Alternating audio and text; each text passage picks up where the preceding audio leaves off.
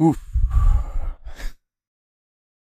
Χαιρετώ ξανά ύστερα από μια προγραμμάτιστη απουσία, ένα περίεργο κενό εκεί στα επεισόδια του True Ending.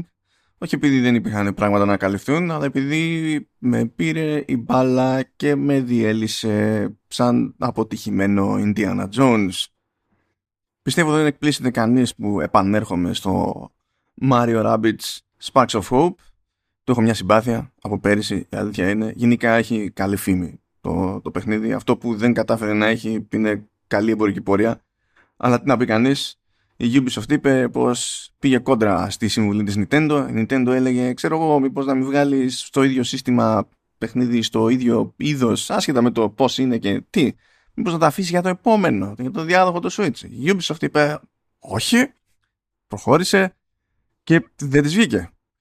Τώρα βέβαια εντάξει το αν δεν της βγήκε για αυτό το λόγο για έναν άλλον είναι και λίγο σχετικό εδώ που τα λέμε διότι αλλιώς λειτουργεί η Nintendo έτσι και αλλιώς με τα franchise στα δικά της αλλιώς λειτουργεί η Ubisoft και σηκώνουν διαφορετική στρατηγική. Συν τις άλλες τώρα μην κοροϊδευόμαστε τόσα sequels βγαίνουν από εδώ και από εκεί όλη την ώρα και δεν είναι αυτονόητο ότι σκιάζεται κανένας από το concept ότι «Ω, κι άλλο, είναι, δηλαδή άμα ήταν έτσι θα είχε ξεφουσκώσει το FIFA προετών ή, συγγνώμη, το eSports FC.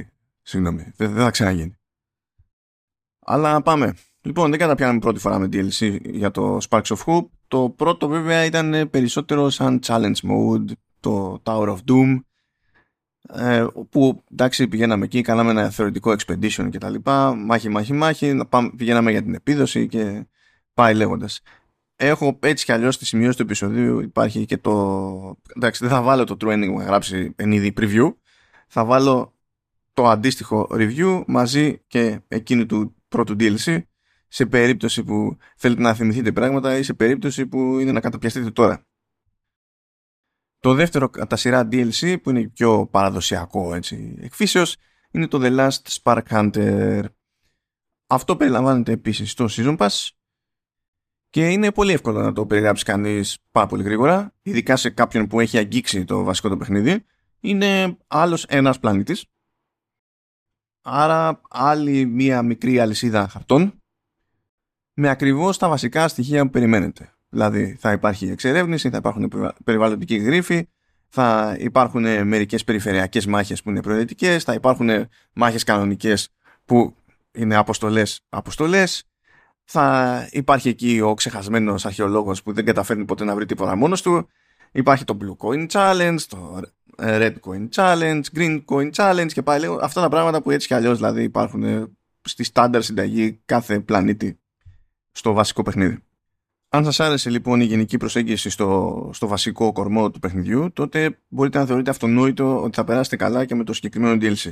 Αυτό δεν σημαίνει ότι αυτό το DLC δεν έχει καμία, καμία ιδιαιτερότητα ως προς τις διαφορετικές ιδέες τέλος πάντων που βάζει στη ροή των μηχανισμών. Θα φτάσουμε όμως και εκεί, έχουμε να εξηγήσουμε έτσι, δύο πραγματάκια άλλα νωρίτερα. Πρώτον, το DLC αυτό λειτουργεί ως κάτι αυτόνομο. Είναι άλλη μια επιλογή που προστίθεται στο μενού του παιχνιδιού, μπορεί να τη διαλέξει κάποιος ξεχωριστά, έχει ειδικά του slots για saves και πάει λέγοντας. Αυτό είναι λίγο πιο περίεργο αυτή τη δόση, διότι εντάξει, στο Tower of Doom που έτσι κι αλλιώς ήταν κάτι ανεξάρτητο, δεν ήταν και πολύ περίεργο.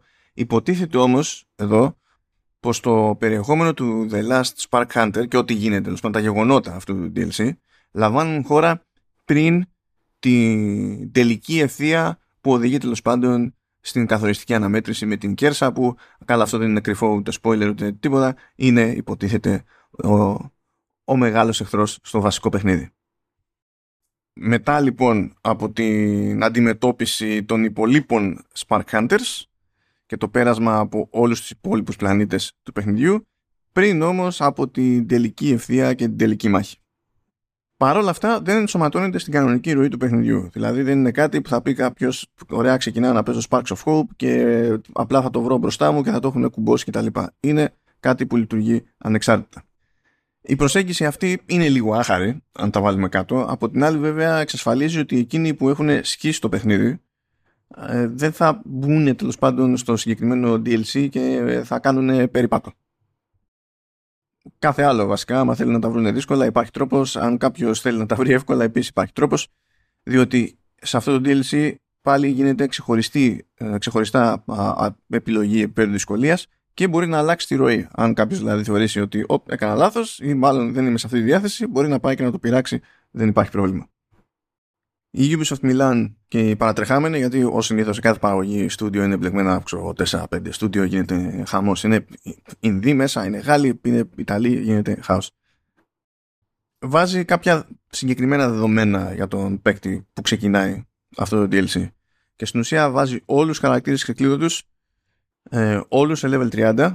Αυτό δεν είναι το τελικό cap, δηλαδή μπορεί να προχωρήσει φυσικά ο, ο παίκτης παραπέρα, να, να ανεβεί.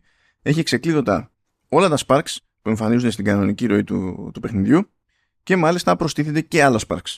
Αλλά αυτά υποτίθεται ότι τα βρίσκουμε στην πορεία. Και όλα τα sparks που είναι εξ αρχής διαθέσιμα σε αυτό το DLC είναι με τη μία σε level 4. Αυτό τέλος πάντων ε, είναι και δεν είναι λίγο περίεργο από την άποψη ότι ε, αν υποθέσουμε ότι έμπαινε στην κανονική ροή του παιχνιδιού αυτό το κομμάτι και φτάναμε οργανικά σε εκείνη τη φάση, το πιο πιθανό είναι να είχαμε ως παίκτες ήδη ένα μάτσο Sparks σε, σε level 5, που είναι υποτίθεται το ανώτερο για Sparks. Ενώ τώρα τέλος πάντων θέλουμε δεν θέλουμε είναι όλα ρηγμένα στο level 4. Βέβαια στην πράξη δεν είναι, ήταν τεράστια η διαφορά και δεν είναι ότι κάποιος θα ξεκινήσει να παίζει το παιχνίδι και θα αισθάνεται χαντακωμένο, ας πούμε, ότι ξεκινάμε μειονέκτημα της προκοπής. Εκεί που θα αισθανθεί ότι ξεκινάμε μειονέκτημα της προκοπής είναι αν δεν έχει ασχοληθεί με το υπόλοιπο παιχνίδι. Ναι, μεν μπορεί να το ξεκινήσει χήμα δυο κάποιο. Δηλαδή, έστω ότι αγοράζει κάποιος όλο το παιχνίδι και το season pass και για κάποιο λόγο λέει δεν θα ξεκινήσω με το βασικό παιχνίδι, θα ξεκινήσω με το The Last Spark Hunter because reasons δεν είναι ότι δεν υπάρχει ακριβώς καμία ελπίδα, αλλά άμα κάποιος δεν είναι εξοικειωμένος με το γενικότερο έτσι, εύρος των μηχανισμών, όχι μόνο τα βασικά, έτσι, δεν είναι ότι απλά κάναμε skip το tutorial ας πούμε, αλλά για το πώς συνδέονται και τα διάφορα στοιχεία μεταξύ τους και πώς στείνονται έτσι ωραίες συνέργειες μεταξύ των χαρακτήρων και, και τα λοιπά, ε, θα μπουκώσει. Εξού και μέσα στο παιχνίδι κανονικότατα. Δηλαδή η Ubisoft προτείνει να καταπιαστεί κάποιος με αυτό το DLC εφόσον ε, έχει βγάλει το, το βασικό παιχνίδι. Στην πορεία του DLC χαρακτήρες δεν προστίθεται, προστίθεται όμως καινούργια Sparks ε, και αυτά ακολουθούν έτσι κάπως την πεπατημένη από ποια άποψη. Ε, γενικά υπάρχει ένα αρκετά συγκεκριμένο μοτίβο στα Sparks που είναι Elementals. Έχουμε δηλαδή ένα Spark που προσθέτει ξέρω εγώ ηλεκτρισμό όταν τον ενεργοποιήσουμε στα dashes. Πάρα πολύ ωραία. Υπάρχει ένα άλλο Spark που προσθέτει ηλεκτρισμό όταν θα το χρησιμοποιήσουμε με την επόμενη μας επίθεση ας πούμε. Αλλά έλειπε ένα Spark π.χ. λέμε τώρα, τώρα το λέω λίγο στην τύχη αλλά αυτή είναι η λογική ε, είχαμε κάποιο Spark που έκανε σεισμό τέλος πάντων με area of effect στο ξέρω εγώ με χρησιμοποιώντας νερό αλλά δεν είχαμε το αντίστοιχό του που ε, χρησιμοποιούσε ηλεκτρισμό και το πάει λέγοντας κλείνονται δηλαδή κάποιες τέτοιες τρύπες. Δεν γίνονται φοβερά πειράματα με νέες ιδέες εκεί. Τουλάχιστον όχι πολύ έντονα. Υπάρχουν και πιο ενδιαφέρουσες περιπτώσεις, όπως είναι ξέρω εγώ, ένα Spark που λέγεται Berserk. Το Berserk, ας πούμε, που είναι ένα αντιπαράδειγμα σε αυτό που μόλις είπα, ε, λειτουργεί ως εξής.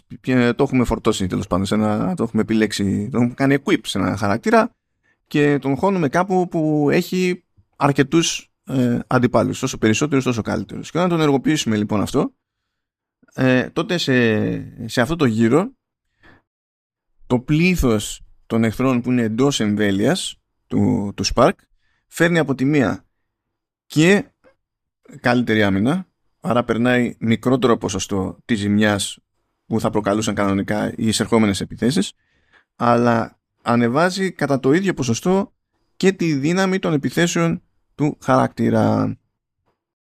Οπότε το Berserk ας πούμε σε μια περίπτωση σαν τον Rabbit Mario που πηγαίνει από κοντινές αποστάσεις και τους πλακώνει εκεί πέρα στα, στα μπουνίδια ε, έχει ένα νόημα, έχει μια ομορφιά ας το πούμε έτσι. Αλλά υπάρχουν και τέλος πάντων διάφορες συνδυασμοί που μπορείτε να δοκιμάσετε ανάλογα με το στυλ σας.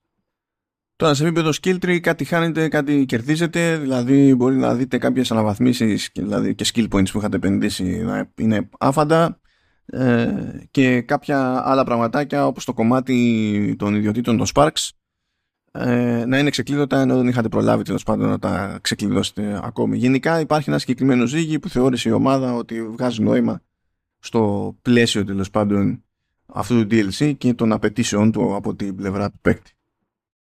Πάμε τώρα σε πραγματάκια που, που διαφέρουν. Το σύνηθες στους διαφορετικούς πλανήτες του παιχνιδιού είναι να έχουμε ένα-δυο χάρτες. Κάπως έτσι. Δηλαδή ο κάθε πλανήτης να είναι ένας αρχικός χάρτης που ξεκινούμε και εξερευνούμε και σε κάποια φάση να βρίσκουμε κάποιο πέρασμα και να πηγαίνουμε σε ένα δεύτερο. Αυτό συνήθως είναι, είναι το μοτίβο. Κάπως έτσι είναι τα πράγματα και στο νέο πλανήτη, αλλά όχι ακριβώς έτσι. Από την άποψη ότι έχουμε ένα πρώτο μέρος, ας πούμε, το οποίο είναι προβλεπέ, είναι έτσι όπως το περιμένουμε, σε σχέση με τους υπόλοιπους πλανήτες.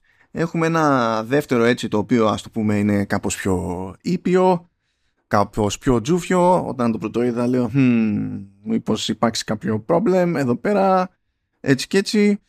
Και μετά προέκυψε ένα τρίτο, το οποίο τρίτο επίσης έχει δύο τμήματα δικά του. Ε, και το αντιμετωπίζω ως ένα, διότι συμβαίνει, συμβαίνει το εξής. Δηλαδή, πραγματικά πιο Ubisoft, δεν, δεν ξέρω, είναι με, εδώ με την καλή έννοια, αλλά τελείως προσέγγιση Ubisoft. Τι κάνει λοιπόν η Ubisoft, μας βάζει σε ποταμολίμνες εκεί πέρα και νησίδες και ιστορίες και μας δίνει βάρκα. Και πηγαίνουμε πέρα δόθε με τη βάρκα. Και υπάρχουν πράγματα να ανακαλύψουμε στα ύδατα. Υπάρχουν σημεία τέλος πάντων όπου μπορούμε να ανεβούμε και να κατεβούμε. Και το κάθε τμήμα που λειτουργεί τέλος πάντων είτε αυτόνομα ως δικός του γρίφος που πρέπει να λύσουμε για να βρούμε κάτι που θα χρησιμοποιήσουμε κάπου αλλού ή ενδεχομένως και ως μέρος ενός μεγαλύτερου τέλος πάντων γρίφου που μπορεί να παίζει. Στα μυαλά δεν υπάρχουν απειλές, είναι πιο πολύ κάνουμε βαρκάδα. Δηλαδή το πιο συναρπαστικό σε εκείνη τη φάση είναι ότι μπορούμε να πατήσουμε και γκάζι. Και μου αρέσει που προειδοποιεί εκεί το παιχνίδι ότι ε, σε αυτή την περίπτωση είναι πιο δύσκολο να στρίβει η βάρκα.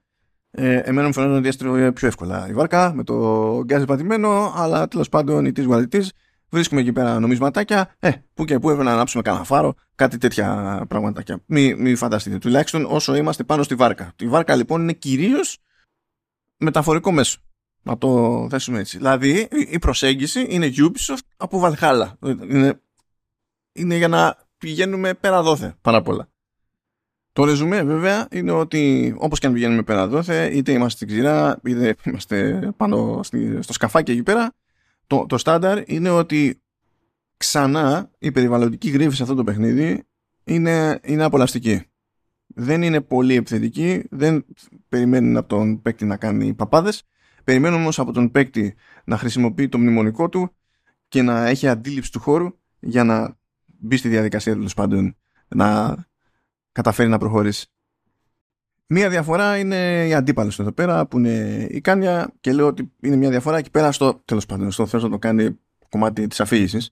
γιατί υπάρχει για να υπάρχει είναι περιτύλιγμα περισσότερο η φάση ε, υποτίθεται ότι είναι Spark Hunter αλλά ε, που έχει εγκαταλείψει την Κέρσα στην ουσία ε, δεν είναι μέρος του ευρύτερου σχεδίου λειτουργεί και εκείνη δηλαδή ως κάτι αυτόνομο και έχει κάποια δικά της πλάνα για την κατάκτηση του κόσμου και πάει λέγοντας. Ω ήθιστη, σε τέτοιες περιπτώσεις. Αλλήμον.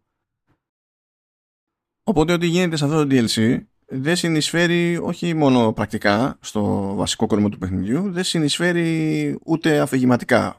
Από την άποψη ότι δεν προκύπτει εκεί κάποια εξέλιξη η οποία συμπληρώνει ή υποστηρίζει τέλος πάντων κάποια εξέλιξη στο βασικό παιχνίδι. Ακόμη και έτσι όμως μπορούμε να πούμε ότι σε επίπεδο gameplay τα πράγματα είναι πάνω κάτω προβλέπε. Υπάρχει όμως ε, ειδική θεματική για το συγκεκριμένο DLC. Στο The Last Spark Hunter λοιπόν υπάρχει ένας έρωτας με τους διακόπτες. Ακόμη μεγαλύτερος είναι ο έρωτας με τους διακόπτες που έχουν darkness πάνω. Και είναι τέλος πάντων μια μάζα, λες και έχουν πετάξει εκεί ένα μάτσο γλίτσα που μας εμποδίζει να πάμε και απλά να πατήσουμε το διακόπτη. Κάτι δηλαδή μπορείτε να θεωρείτε αυτονόητο στις σημαντικές αναμετρήσεις του παιχνιδιού είναι ότι θα βρεθείτε σε ένα σενάριο όπου πρέπει να περιμένετε να καβατζώσετε κάποιο bomb να το πετάξετε στον διακόπτη που είναι καλυμμένος με darkness για να σπάσει το darkness, να διαλυθεί και να μπορέσετε ύστερα να πατήσετε το διακόπτη. Τώρα το τι θα πετύχει με αυτό το διακόπτη εξαρτάται λίγο και από τη λογική τέλος πάντων της μάχης εκεί πέρα. Αλλά είναι ένα φαινόμενο το οποίο είναι συχνό και πηγαίνει μέχρι και στην τελική μάχη. Υπάρχουν και περιπτώσεις βέβαια που έχετε να πατήσετε διακόπτες και δεν είναι με, τη, με darkness από πάνω. Αυτό σημαίνει έτσι περισσότερο νωρίς, που είναι πιο πολύ για να εξοικειωθείτε με το τι σημαίνει αυτό σε επίπεδο τακτικής. Υπάρχει και ένα ωραίο παράδειγμα σε κάποια μάχη μάλιστα που δεν είναι κάθε φορά ένας μόνο διακόπτης που είναι διαθέσιμος αλλά πηγαίνουμε και διαλέγουμε στην ουσία διαδρομή με βάση τους εχθρούς που βλέπουμε, τους χαρακτήρες που ξέρουμε ότι έχουμε εμείς, τα sparks που έχουμε κάνει equip και αυτά καθορίζουν δηλαδή τη διαδρομή που μας βολεύουν και κάθε φορά που βαράμε ένα διακόπτη ε, βγαίνουν επίσης νέες επιλογές, νέες διακλαδώσεις και βλέπουμε πάλι ποιο είναι το, ποιοι είναι οι εχθροί που εξυπηρετούν το ζήγισμα που έχουμε στην ομάδα και προχωράμε αναλόγως. Υπάρχουν επίσης νέοι εχθροί. Ένα νέο είδος εχθρού είναι τέλος πάντων ένα έτσι πιο τροφαντό είδος elemental golem που υποτίθεται ότι ξεπροβάλλει από ένα αυγό. Άμα το τσακίσουμε εκεί πέρα στο ξύλο, αυτό παίρνει πάλι τη, τη μορφή αυγού και πρέπει να πάμε να του κάνουμε dash για να βγει τελείως εκτός μάχης. Αν δεν το κάνουμε dash, με το που αλλάξει η σειρά, τότε στην ουσία είναι σαν να κάνει respawn και αυτό και από την αρχή.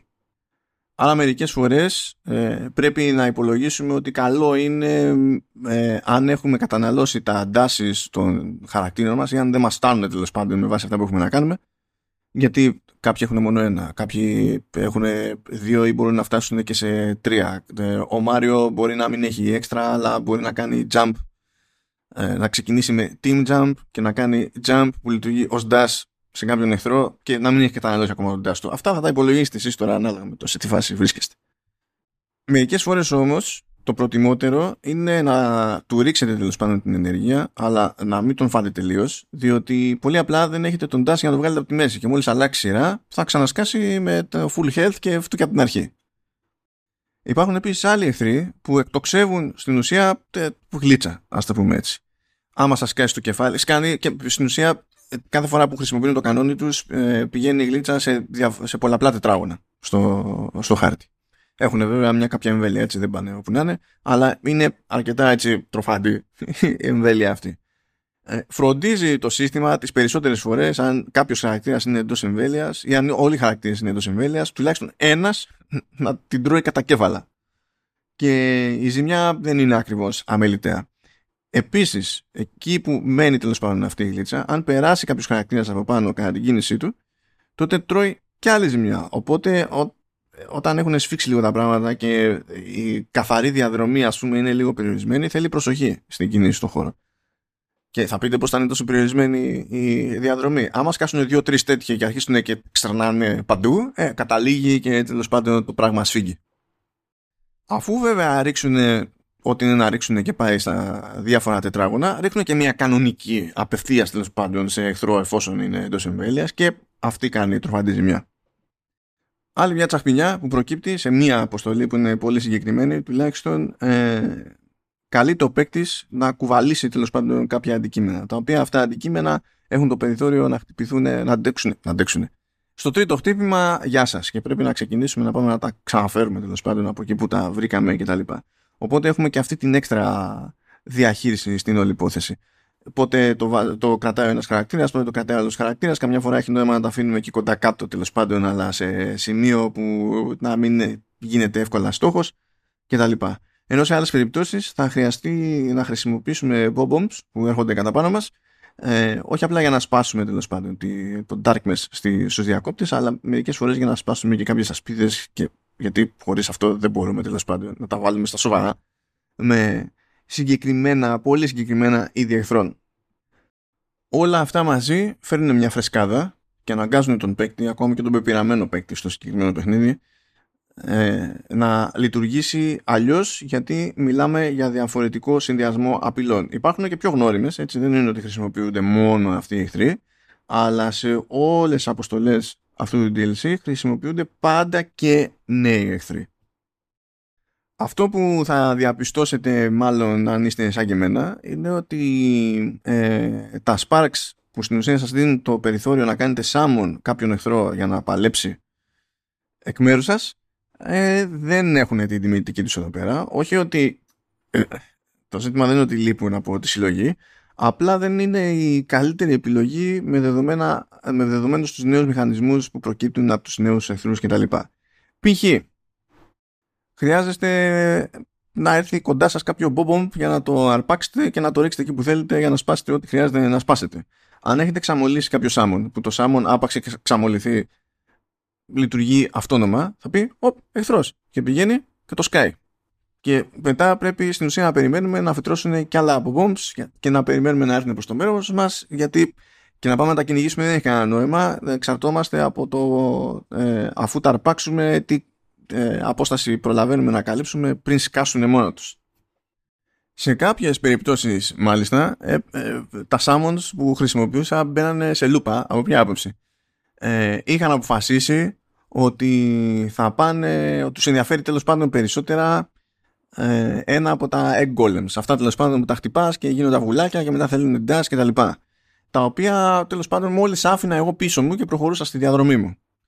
Και έχουν σκαλώσει εκεί. Και τι συμβαίνει, του ρίχνουνε, του ρίχνουνε, του ρίχνουνε, το τρώει, ο, το δικό μου το Σάμον. Δεν μπορούν να κάνουν dash. Εγώ είμαι ήδη σε απόσταση, δεν υπάρχει καμία λογική στο να γυρίσω πίσω για να κάνω dash τώρα για αυτή την, την ιστορία και να μπλέξω μετά με περισσότερους εχθρούς που θα έχουν εμφανιστεί. Ε, οπότε κάνει respawn και το Σάμον συνεχίζει.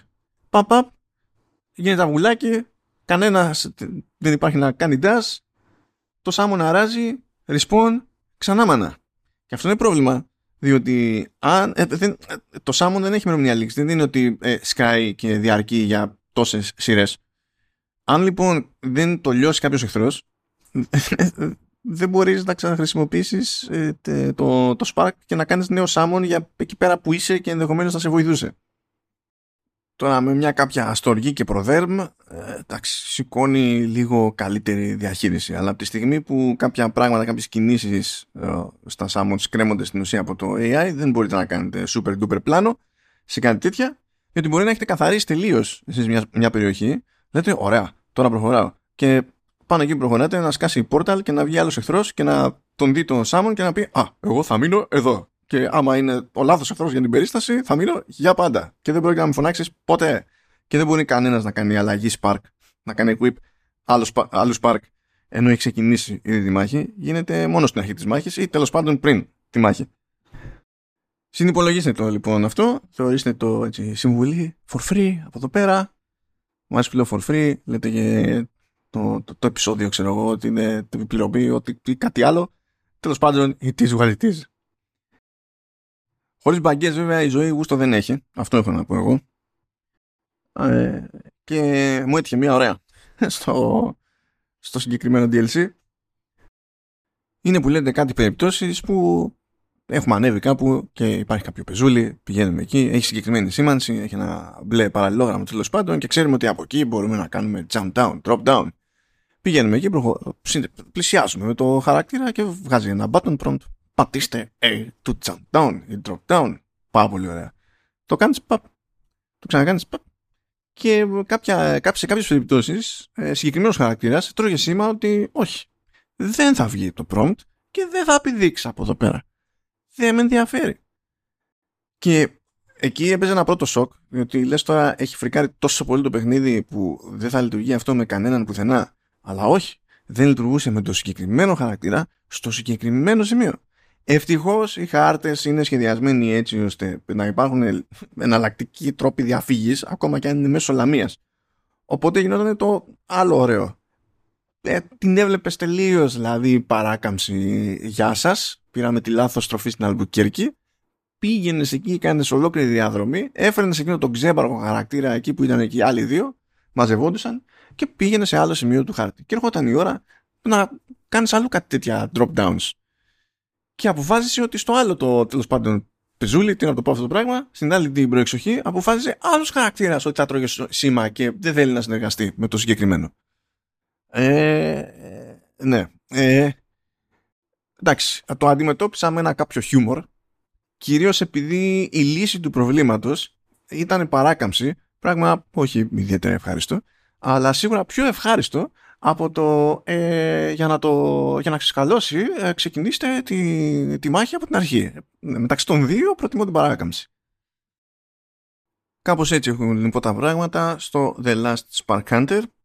Είναι ένα ωραίο DLC, διότι ο σκελετός του είναι το ίδιο καλός με εκείνον που βλέπουμε στο, στο βασικό παιχνίδι, που έτσι κι αλλιώς είναι καλό παιχνίδι. Έχει ένα βασικό τέλος πάντων νέο τέχνασμα που χρησιμοποιεί ξανά και ξανά μεν, αλλά στο πλαίσιο ενός πλανήτη και με τις μια-δυο παραλλαγές που έχει δεν είναι κάτι που προλαβαίνει να κουράσει. Φέρνει νέους χαρακτήρες, όλα μαζί, νέους χαρακτήρες, νέους εχθρούς βασικά. Οι νέοι εχθροί με αυτό το έξτρα τέχνασμα και τη, αυτή την αιμονή με τους διακόπτες, έτσι αν τα πάρουμε συνδυαστικά, βάζουν τον παίκτη ε, να κινηθεί σε διαφορετικό αυλάκι από αυτό που έχει συνηθίσει το οποίο είναι επίσης αναμενόμενο στη γενικότερη λογική του παιχνιδιού γιατί υποτίθεται ότι και κάθε πλανήτης μέχρι τώρα είχε μια κάποια ιδιαιτερότητα και πάει λέγοντας. Δεν με πειράζει με αυτή τη λογική ότι δεν προστίθεται κάποιος νέος χαρακτήρας στο ρόστερ. Αυτό θα γίνει την επόμενη φορά στο τρίτο και τελευταίο DLC που θα φυτρώσει ο Rayman. Θα δούμε τότε τι σημαίνει αυτό σε πρακτικούς όρους. Και μέσα σε όλο αυτό το πακέτο Εντάξει, υπάρχει τρόπος να βγει σχετικά αγρήγορα. Άμα αγνοήσουμε οτιδήποτε παράπλευρο και είμαστε και σε καλή μέρα, οπότε δεν πάθουμε έτσι, κανένα περίεργο σκάλωμα σε περιβαλλοντικό γρίφο, ε, μπορεί να βγει μέσα, ξέρω εγώ, σε 4 ώρες, κάπου εκεί 5 ώρες. Αλλά αν μπείτε στη διαδικασία να ξεκοκαλίσετε τον πλανήτη, να ασχοληθείτε με τους έξτρα, τους προαιρετικούς γρίφους, τα ε, προαιρετικά challenges και τα λοιπά, ε, τότε μπορεί υπό συνθήκη έτσι να τραβήξει και μέχρι το διπλό να πάει και, και δεκάωρο. Είναι γενικά μια ωραία, μια καλή προστίκη. Ε, εντάξει τώρα ένα bug της προκοπής πέτυχα και αυτό ευτυχώς δεν ήταν ε, καταστροφικό. Θα προτιμούσα πάντως να ενσωματώνεται λίγο πιο οργανικά από τη στιγμή που δεν μπλέκει με τη γενικότερη ιστορία και τη γενικότερη πρόοδο. Θα μπορούσε να μπαίνει ως μέρος του όλου όπως, έχει κάνει, όπως έχουν κάνει πολλοί άλλοι όπως έχει κάνει και η ίδια η Ubisoft τέλος πάντων να μπαίνει ως μέρος του όλου στο κεντρικό κορμό. Και θα μπορούσε σε αυτόν τον πλανήτη να βάλει συγκεκριμένα πλαφόνι, συγκεκριμένα ε, σημεία κίνησης για το leveling σε sparks ε, τους, τους χαρακτήρες και το ό,τι γίνεται με το, με το skill tree που να ισχύει μόνο σε αυτόν τον πλανήτη. Θα μπορούσε να σκεφτεί μια ένα αφηγηματικό, τι να είναι τέλος πάντων και να το πετάξει εκεί πέρα. Διότι εντάξει, αυτό που μπορώ να καταλάβω είναι ότι έχει υπολογιστεί ότι η λογική πρόοδο στην κανονική διάρκεια του παιχνιδιού πριν από την τελική ευθεία σημαίνει συνήθως χύψη πράγματα σε αναβαθμίσεις. Αν κοτσάμε ένα πλανήτη ακόμη, θα πήγαινε ε, ακόμη πιο ισχυρό ρόστερ ο, ο παίκτης και μπορεί να μετέτρεπε όλο το τελικό κομμάτι του παιχνιδιού σε ανέκδοτο. Το καταλαβαίνω, το καταλαβαίνω. Αλλά και πάλι πιστεύω ότι μπορούσε να είναι μέρος του όλου με κάποιες ειδικές συνθήκες και να μην παρουσιάζεται στον παίκτη ως κάτι τελείως ξέμπαρκος, μία ακόμη επιλογή σε μενού. Σε επίπεδο gameplay φυσικά όλο αυτό δεν θα άλλαζε τίποτα, είναι πιο πολύ έτσι, για τη γενική εντύπωση και την οργανική προσέγγιση ας το πούμε. Έτσι το μεγαλύτερο παράπονο που έχω ας πούμε από το συγκεκριμένο είναι και ένα που έρχεται από το βασικό παιχνίδι από την άποψη ότι εντάξει γενικά την παλεύει το, το σύστημα. Είναι κάτι ώρες που σε πολύ έτσι συγκεκριμένες σκηνές που τα frames πηγαίνουν περίπατο. Εντάξει αγκομαχή εκεί πέρα. Αλλά ένα θέμα που έχει γενικά το Sparks of Hope είναι ότι ε, ήθελε πιο, πιο γρήγορη φόρτωση των δεδομένων που βέβαια με αυτά που προσπαθεί να κάνει δεν μου κάνει εντύπωση που ζορίζεται το Switch αλλά το, το κατανοώ δεν κάνει έτσι πιο ευχάριστο το, το αποτέλεσμα. Έτσι κι αλλιώς δηλαδή αυτό που ίσχυε και πριν ισχύει και τώρα ότι ακόμα και όταν απλά θέλουμε να μπούμε στο μενού, να μπούμε στο χάρτη κτλ. Πρέπει κάθε φορά να περιμένουμε ξέρω εγώ περίπου δύο δευτερόλεπτα κάπου εκεί. Που σε ένα παιχνίδι που είναι λογικό να θες να κάνεις μερικά μπρος πίσω ώρες ώρες μέχρι να ρυθμίσεις ό,τι θες να ρυθμίσεις δεν είναι ό,τι πιο ευχάριστο. Ευτυχώς, τουλάχιστον δεν αναγάγεται και σε συγκλονιστική ας πούμε, συμφορά, ας το πούμε έτσι. Εξακολουθώ να περνάω καλά με το Sparks of Hope. Μου άρεσε πάρα πολύ αυτό το expansion. Έχω δει και άλλα expansion από εδώ και από εκεί και δει expansion σε τίτλους Ubisoft που συνήθως είναι λυπηρά. Ε, αυτό δεν είναι λυπηρό, το οποίο δεν μου κάνει εντύπωση, διότι οι δημιουργοί, οι βασικοί τέλος πάντων, στη Ubisoft Milan, ε, αγαπάνε το είδος, αγαπάνε το, το στυλ, έχουν σκάλαμα με, με Nintendo και όλο αυτό τους έχει βγει σε καλό ως προς την ποιότητα την, την τελική του αποτελέσματος. Και μια από τις καλύτερες ιδέες που είχαν σχέση με το πρώτο παιχνίδι είναι η μεγαλύτερη έμφαση στην εξερεύνηση και τους περιβαλλοντικούς γρίφους και αυτό παίζει να είναι τέλος πάντων και από τα αγαπημένα μου κομμάτια σε, σε όλο το παιχνίδι. Είναι σαν να συγκρούστηκε η αρχική συνταγή με ένα σύστημα πιο ελεύθερης κίνησης που έχω περιγράψει καλύτερα στο κομμάτι του, του review, στο επεισόδιο του review αλλά μαζί με πράγματα που μάλλον άφησαν τραύμα στους δημιουργούς και ήδη στον Ντάβιντε Σολιάνη παίζοντας Captain Toad. Εγώ έτσι το έχω μέσα στο μυαλό μου. Και για καλό το λέω μόνο. Αυτά για την ώρα. Ε, θα έρθει πολύ γρήγορα επόμενο review διότι έχει γίνει και εκεί η δουλειά. Το ζήτημα είναι να την παλέψω να κάνω ηχογράφηση και μετά το μοντάζ κτλ. Αλλά Καλώς εγώ των πραγμάτων δεν προβλέπονται έτσι τελείως random και να προχωρώντας. Και όταν θα έρθει η ώρα της Gamescom, όπου εκεί θα δω έναν απροσδιόριστο αριθμό παιχνιδιών, ε, ξεκινά, είναι open season πάλι για previews for the ages. Εκεί θα τα βγάζω αβέρτα, διότι άμα το πάρω πολύ χαλαρά στην περίπτωση του preview, ε, θα έχω επεισόδια μέχρι το χρόνο Φεβρουάριο και δεν είναι πολύ πρακτικό αυτό, οπότε ετοιμαστείτε, ετοιμαστείτε για, για τέτοια πραγματάκια. Αυτά από μένα και τα ξαναλέμε σύντομα.